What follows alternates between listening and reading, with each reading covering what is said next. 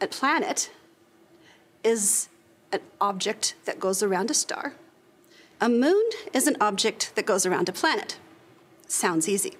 Some of them are shaped like asteroids, not necessarily round. Moons uh, can be pretty small. Um, they have to be bigger than a bread box, bigger than a toaster. If they're, if they're the size of a toaster, most people wouldn't consider them moons. They'd consider them objects in space, dust, debris. But I don't know that we have defined where the cutoff is between where it becomes a moon versus where it's just debris.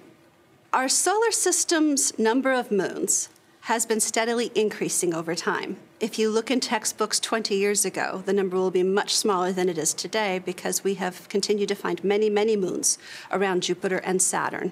And I cannot tell you right now the exact number of moons in the solar system. I'd have to go look it up because it does change on an annual basis. Um, Earth has one moon, Mars has two. Venus and Mercury don't have any.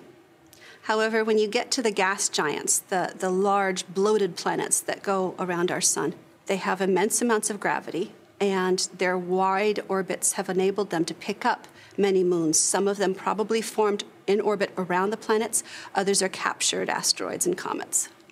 Mars is closer to Jupiter, not too far from the asteroid belt compared to the other inner planets. So there's a possibility that Mars's moons are captured asteroids, asteroids that wandered a little too close to Mars and were captured by its gravity. That is a possibility, though. Earth's moon, we suspect, the current best idea for why Earth has a moon is based on the giant impact hypothesis this idea that an object half as wide as the Earth came slamming into the Earth early on, just as Earth was forming. And this collision resulted in both objects becoming liquefied, vaporized in part. The object that impacted the Earth, its core, we think, combined with Earth's core, and the rest of the material from that object and from the outer part of the Earth splattered into space into this big disk of debris that eventually consolidated to become the moon.